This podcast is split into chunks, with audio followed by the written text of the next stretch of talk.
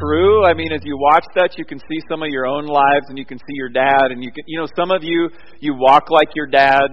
Some of you talk like your dad. Some of you have the same values that your dad did. Some of you, um, you know, you have some of the, the same quirks that he did. Some of you are patient like he was. I mean, we, we have a very much a part of our dad in us. Now, I understand that not all of the things that we have from our dad are great things. You know, there are some probably some negative things that we have that, that uh, were passed on to us from, from our dad as well. But uh, but it's so true. Um, you might have seen this this week. It's called the fatherhood cycle.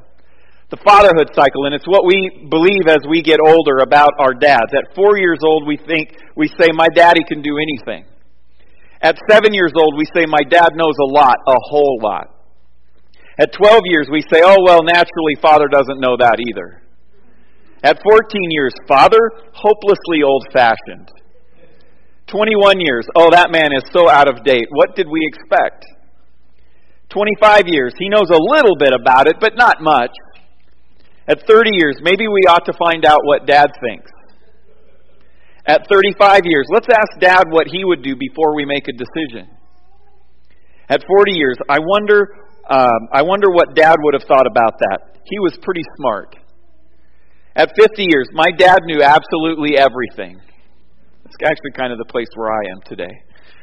Uh, at sixty years, I'd give anything if dad were here so I could talk this over with him. I really miss that man. You know, we're all at a different place when it comes to our relationship with our dad. And, and and again, maybe it wasn't that great of a relationship, but I would encourage you, if your dad is, is still living, um, to give him a call today, to send him a message, to, to write him a note and say, Dad, um, I love you. Um, I thank you for bringing me into this world. Uh, and just help make his day a good one. Now, we didn't plan this message or this series around Father's Day. As Cam said, it just happened that way. I mean, God is just amazing in how he works things out. Um, and and as we talk about a father's legacy today, what I want, all of us are in this same place. It's not just about fathers, because mothers, your children have pieces of you as well. And and you uh, you students or kids who don't have, uh, you're not married, you don't have kids yet. Um, you have friends that you spend a lot of time with, and it can happen that way too. If you have a best friend, I mean, you start, you can answer each other's sentences, I mean, you can finish each other's sentences, things like that. We begin to become a part of that. We exhibit like characteristics. So of course this message isn't only for dads. Um, we will all leave a legacy. We will all leave a legacy. And the question for us this morning is, what kind of a legacy am I going to leave? What is that going to look like? Um, and Jesus, Jesus wants us to leave the kind of legacy that follows and serves Him, that is obedient to Him, that provides life, that, that is life. And in today's passage, He continues to teach us how to live life the way that it was meant to be lived. Now, last week we saw Jesus turn a couple uh, commandments upside down when we talked about uh, anger, and Jesus talked about the commandment to not murder, and then we talked about, you know, relationships, and, and we talked about temptation and lust when Jesus talked about um, adultery. You know, he said, if you lust after a woman, you've committed adultery in your heart, or a man. Um, and I find it interesting, we talked as, as well about how we are involved in a spiritual battle every day, every moment. And and it wasn't Monday morning when I went to look through my spam folder, which I do every day to make sure that, you know, necessary emails don't end up in there and then just delete everything.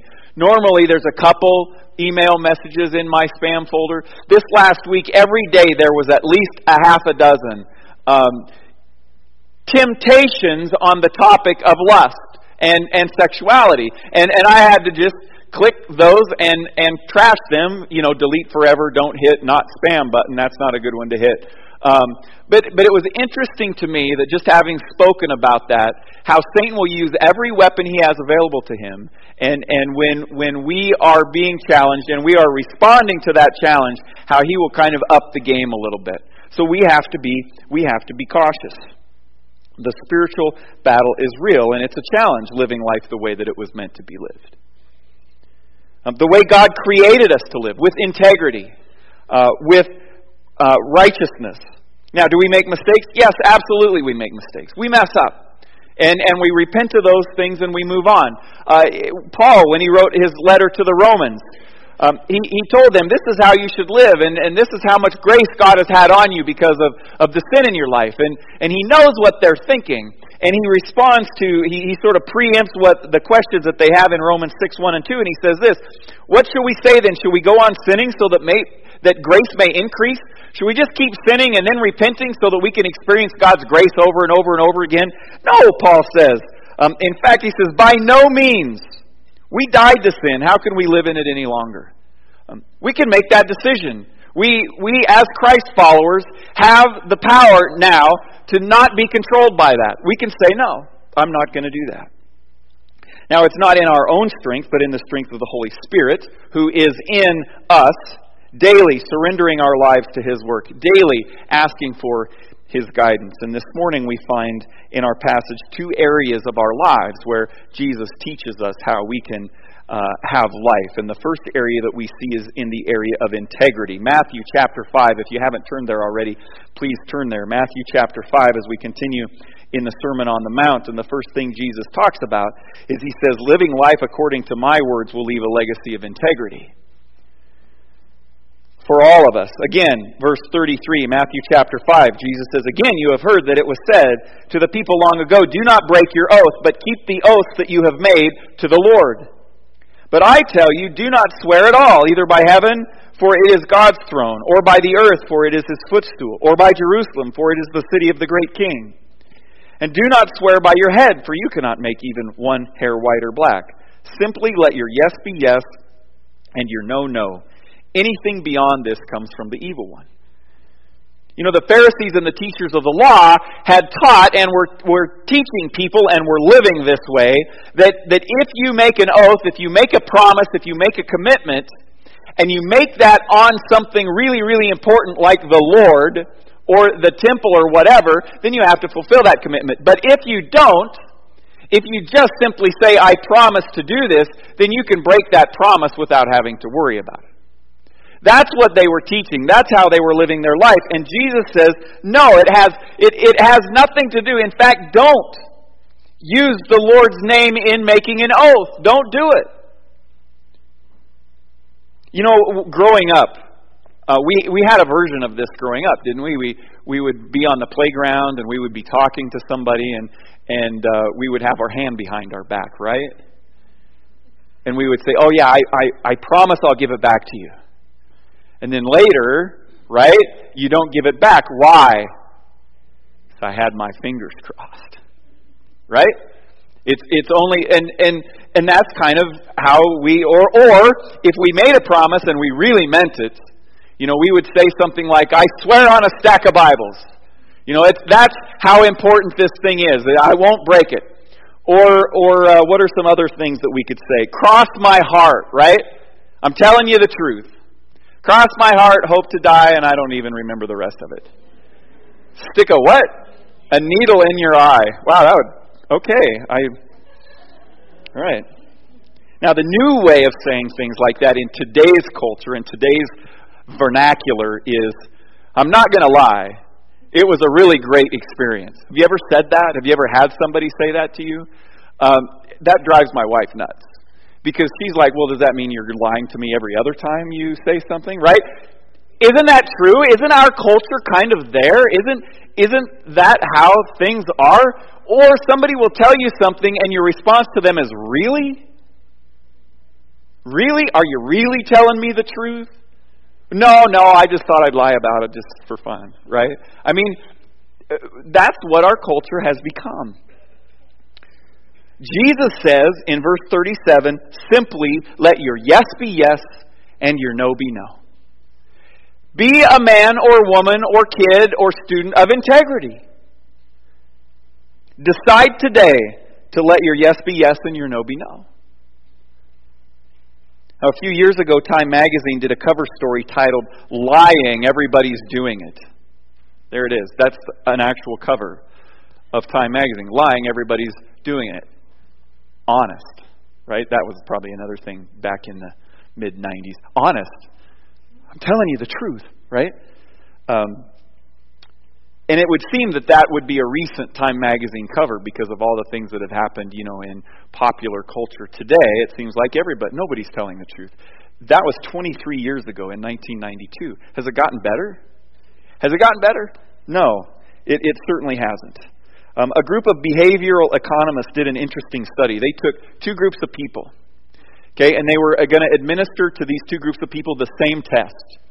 And and uh, what they were communicate, what they told these people that the better you do on this test, the, the more money, the more profits you're going to get. Okay, and and then in their wording, they they essentially encouraged them to cheat on the test so that they could get a higher grade, a higher score. Okay, then they divided the group into two into two groups, and uh, one group they had before they took the test, they had them write down all of the Ten Commandments that they could remember. Okay, didn't matter what order, they just, all of them that you could remember. The other group, they had them write down the, the last two or three movies that they had watched in the theater and if there was anything interesting about them.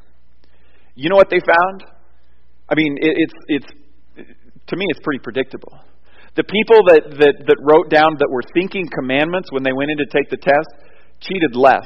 They were more honest in taking the test than the other group.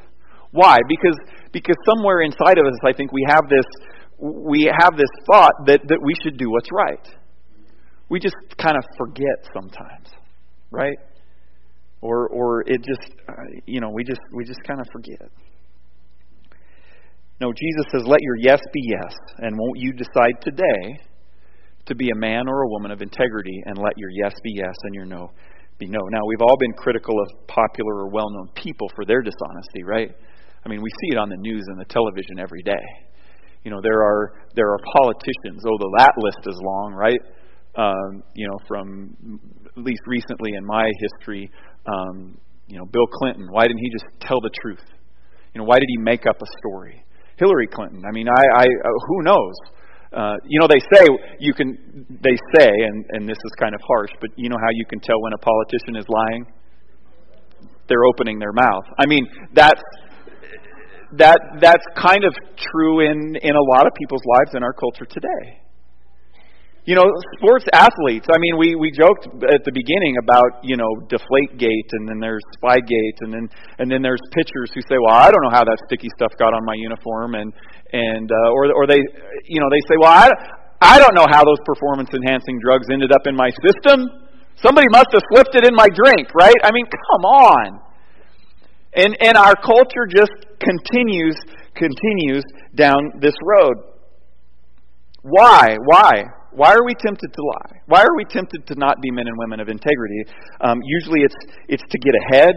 It's to um, to make more money, to get an unfair advantage, um, self-preservation. You know, we don't want to uh, we don't want to experience the consequences, the natural consequences that might come with this decision that I made, this bad choice, and and so we we fudge the truth a little bit. Now, we must stay diligent and not let the promise of future benefit tempt us. Don't let the, the, the don't let the promise of future benefit tempt you. Um, I think that's a I think that's a huge huge thing. Now, there was this college professor. His name is uh, I forgot what his name is.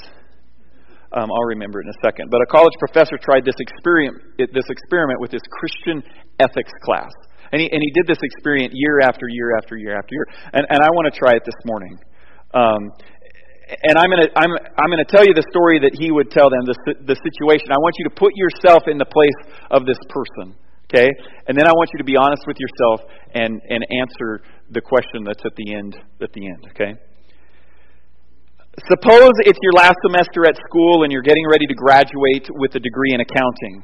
You have a person who is ready and waiting for you to marry them when you graduate, and you have a job lined up with one of the few accounting firms that's still left in this world. I mean, life is perfect. And then you get the dreaded call from the registrar's office. You are short one course. You can't graduate until you take this one course. Okay, you complain, you cry, you try to negotiate. But if you don't know this already, you should. It's easier to negotiate with a terrorist than it is a college registrar. Okay?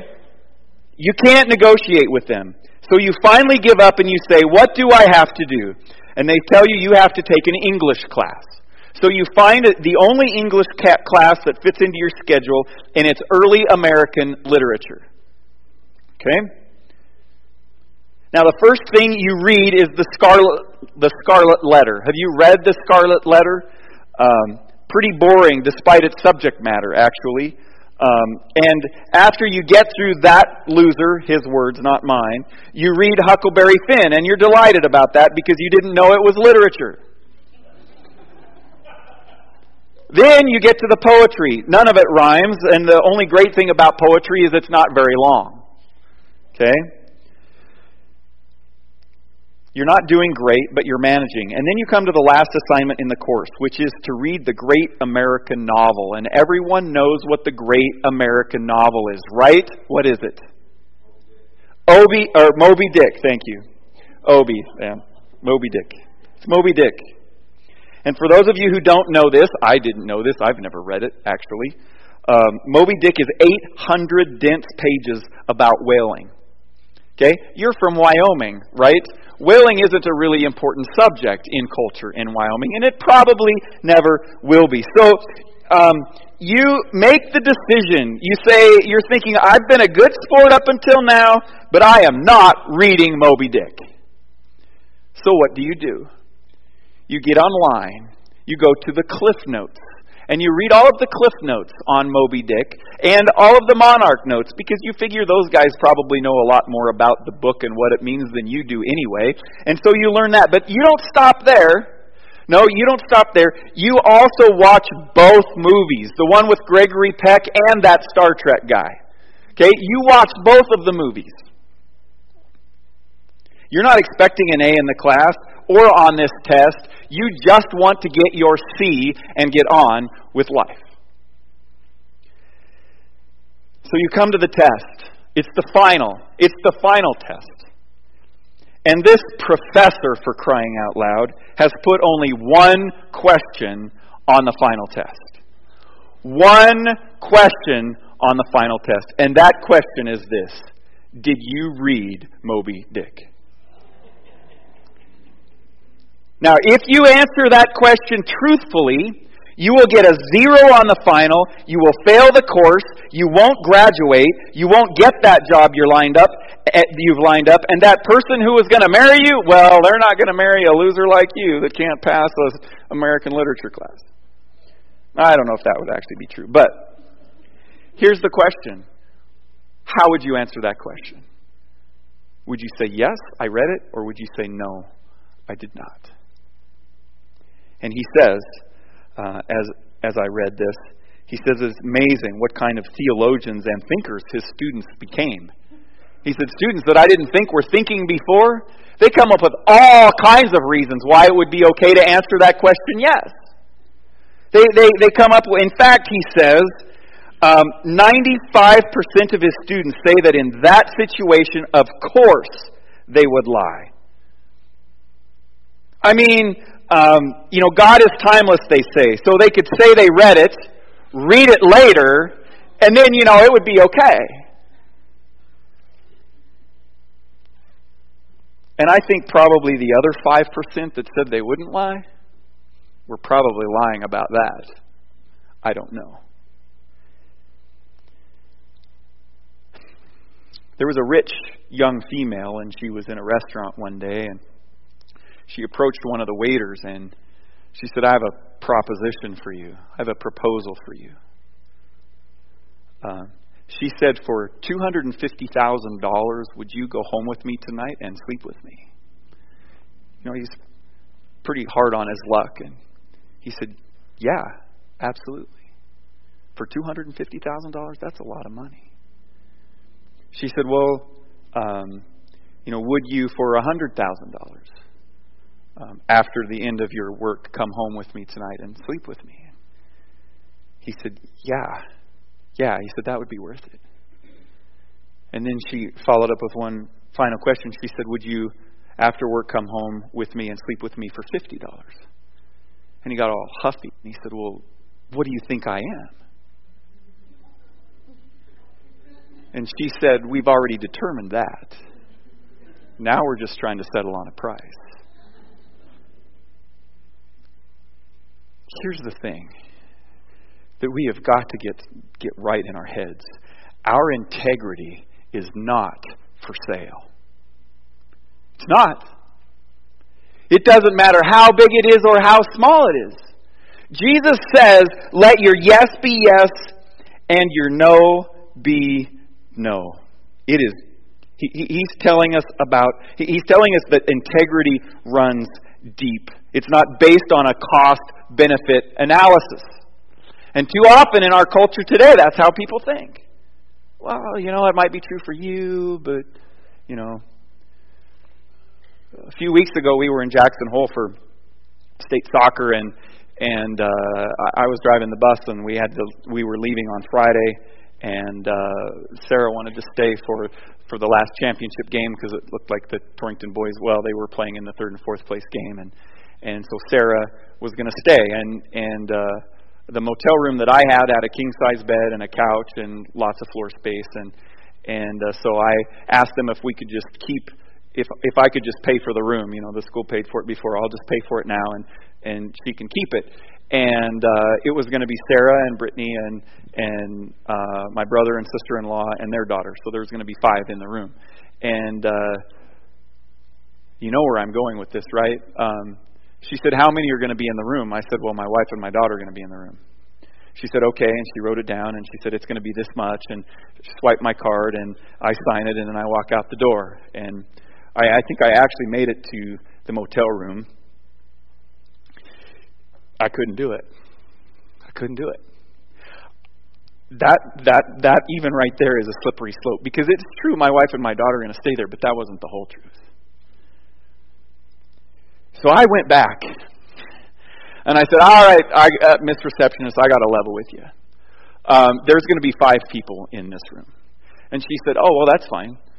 She said, it isn't cost anymore. She said, I just need it to know in case there's a fire so we can keep track of the people. That's not how most motels operate, right? Because I'm thinking, again, this is the cost-benefit analysis, right? How am I going to answer this question? Am I going to be a man of integrity? I was... I wasn't. I wasn't in that moment in time.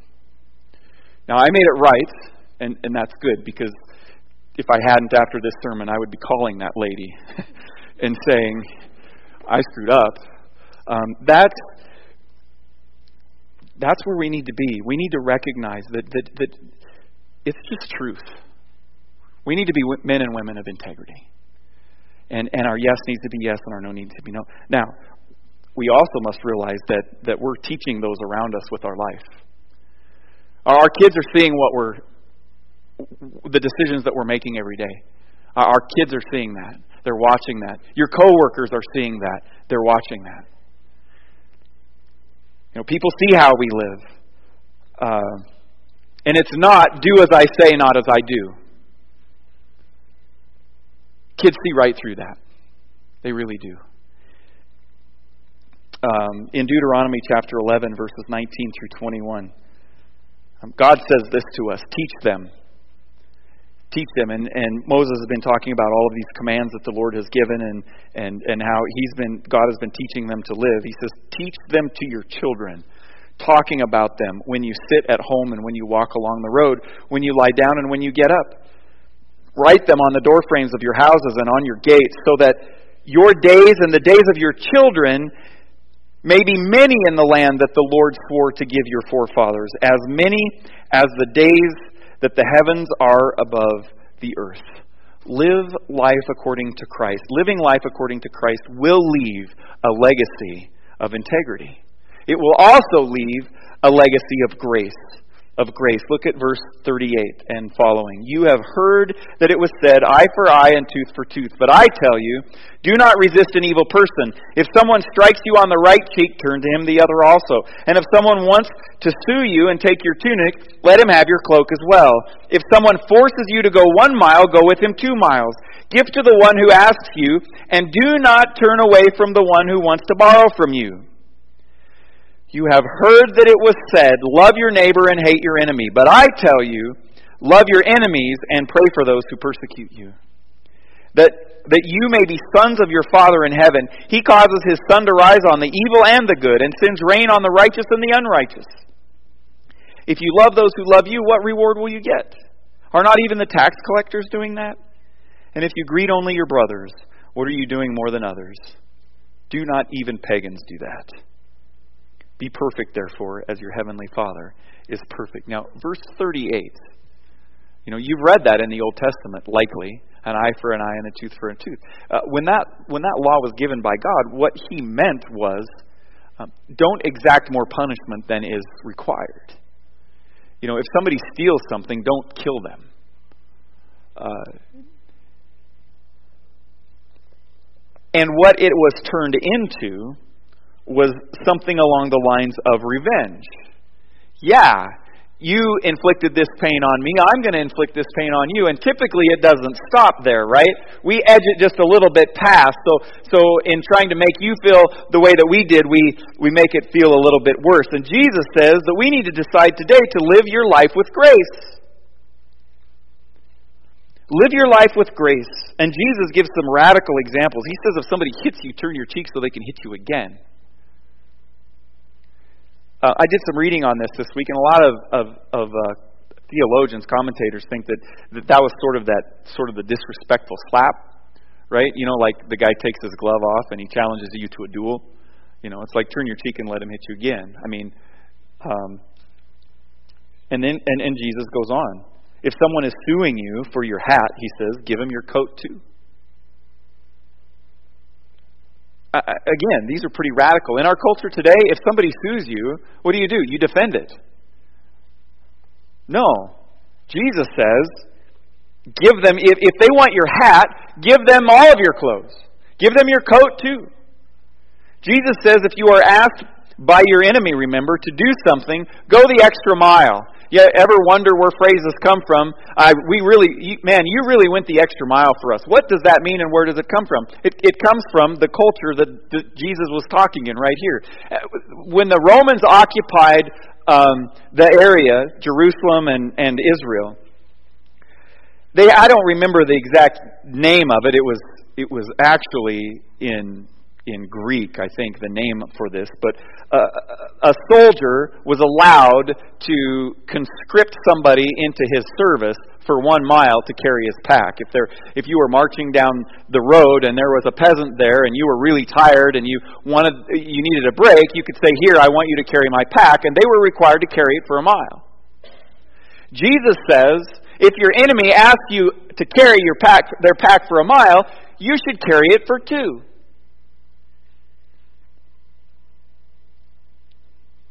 And then he goes on to say that if that neighbor who isn't very nice to you, at least that's what I'm assuming in the context here, that you don't get along with wants to borrow something, he says, give it to him. Let him borrow it. Jesus wants us to live a life of grace. A, a, a life of, of love and, and forgiveness to those around us. He says right there in verse uh, forty-four... Or forty-three first, you have heard that it was said, love your neighbor and hate your enemy. Now we're to be separate, uh, set apart from our enemies, from those pagans and that sort of thing. But Jesus says this, I tell you, love your enemies and pray for those who persecute you. Pray for them. And, and you know, and again, I've said this before, it's not praying that they'll get run over by a car. That's not what he's saying. He's saying, pray blessing into their life. Pray that God would bless them. Pray, pray that they would that, that they would have peace in life, that they would know Him. Don't get revenge. But I tell you, love your enemies and pray for those who persecute. Don't be quick to retaliate, I think is a is a good point here. Don't be quick to retaliate. And God is led by example. You know, He He says in here, He doesn't withhold good things from evil people. It, it, it rains on the just and the unjust alike. The sun shines on the just. Those are good things. I think the best illustration of uh, of don't be quick to retaliate and don't get revenge are, are, are camp pranks. You know, at Haven on the Rock. All right, when when I was a director there, we tried to squelch every thought of pulling a prank on somebody. Okay. Because we all know what happens when, when a cabin says, oh, we're going to go, you know, we're going to go raid the girl's cabin or whatever, right? And they go raid the girl's cabin, right? So what does the girl's cabin then do? Oh, we got to get them back, right? Well, we got we we can't let that go unpunished. We we got to we got to pull a prank back on them, and it's not just your everyday normal prank like the one that the previous cabin pulled. They got to up the game a little bit. You know, they throw water and shaving cream in on the whole thing, right? And and then the next one, then then these guys are like, whoa, wait a minute, that that isn't going to go.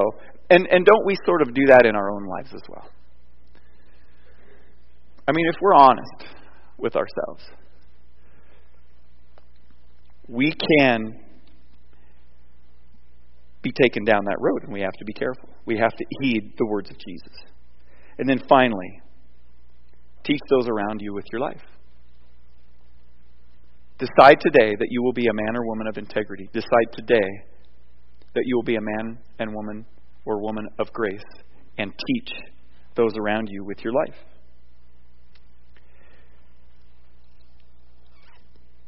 First Peter chapter two, verses twenty-one through twenty-three says this: to this you were called, because Christ suffered for you, leaving you an example that you should follow in his steps. He committed no sin, and no deceit was found in his mouth. And when they hurled their insults at him, he did not retaliate. When he suffered, he made no threats. Instead, he entrusted himself to him who judges justly. Wow, that's hard to do. Because, you know, vengeance is mine, thus saith the Lord. God says, leave that to me. Leave the punishment to me. And and, and we kind of think, ah, God, I'm, I don't know. Because if I do, I'm afraid you're not going to punish him. But we need to recognize that he has taken on that punishment for us. We're not guiltless. We're not. Christ, who was guiltless, perfect, took on, suffered, and, and, and left us an example. So when we're hurled with insults, don't retaliate. Be full of grace. When we suffer, make no threats. Instead, we should trust ourselves to him who judges justly. I think it's a great challenge for Father's Day to be a man of integrity, to be a man of grace, teaching your children by the way that you live your life. Let's do that. And let's not sell our integrity. Now, as we close, I want to ask all of the fathers that are here to stand up, if you would. If you're a dad here, stand up.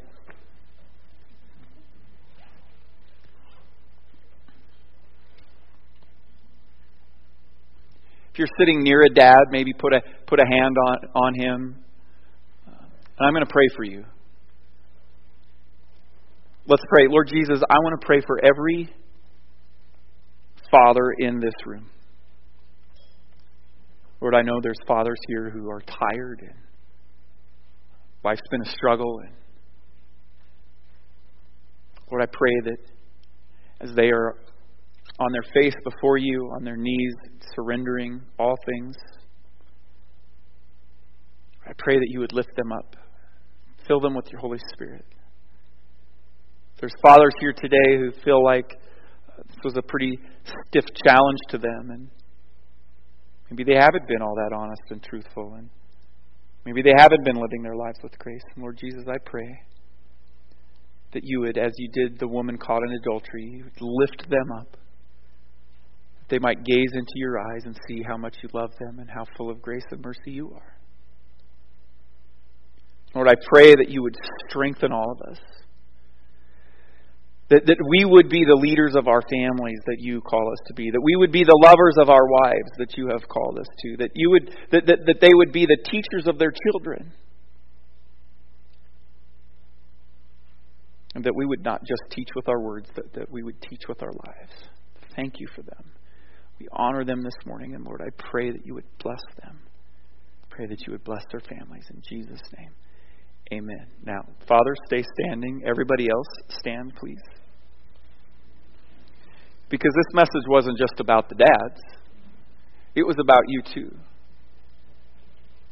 And if I could, if if you're standing next to someone, grab a hand, maybe put a hand on a shoulder, and I'm going to pray for all of you. I'm going to pray this same prayer for all of us here today before we close on our final song and worship and giving of our tithes and our offerings. Let's pray. Lord Jesus, thank you for all of the, the women and children and men that are in this room. It doesn't matter their age. It doesn't matter their their economic standing, and it doesn't matter what sort of relationship they're in or they aren't in. Lord Jesus, you have called us. You you you want to use us in this world to bring the good news of the gospel. You you want us to to to have a an abundant life. And in your word today, you have told us that. That you want us to leave a legacy of integrity and grace. So Lord, I pray the same as I prayed for the dads, for all those who are here, that you would give strength, that you would continue to give conviction for those that, that need to, to repent and turn. And Lord, that you would that you would fill and give strength. That we would, when, when those challenges come, because if we decided today, and we make that decision known, Satan will use every weapon he can. He wants to see us fail. Lord, you want to see us succeed. You want us to be men and women of integrity and grace, and I pray that you would give strength. Keep us, help us to stay aware. And Lord, oh Lord, we worship you. We thank you for your word and, and, and your grace and your forgiveness. We worship you in this final song. In Jesus' name, amen. I'll have the ushers come forward. We'll give our tithes and offerings.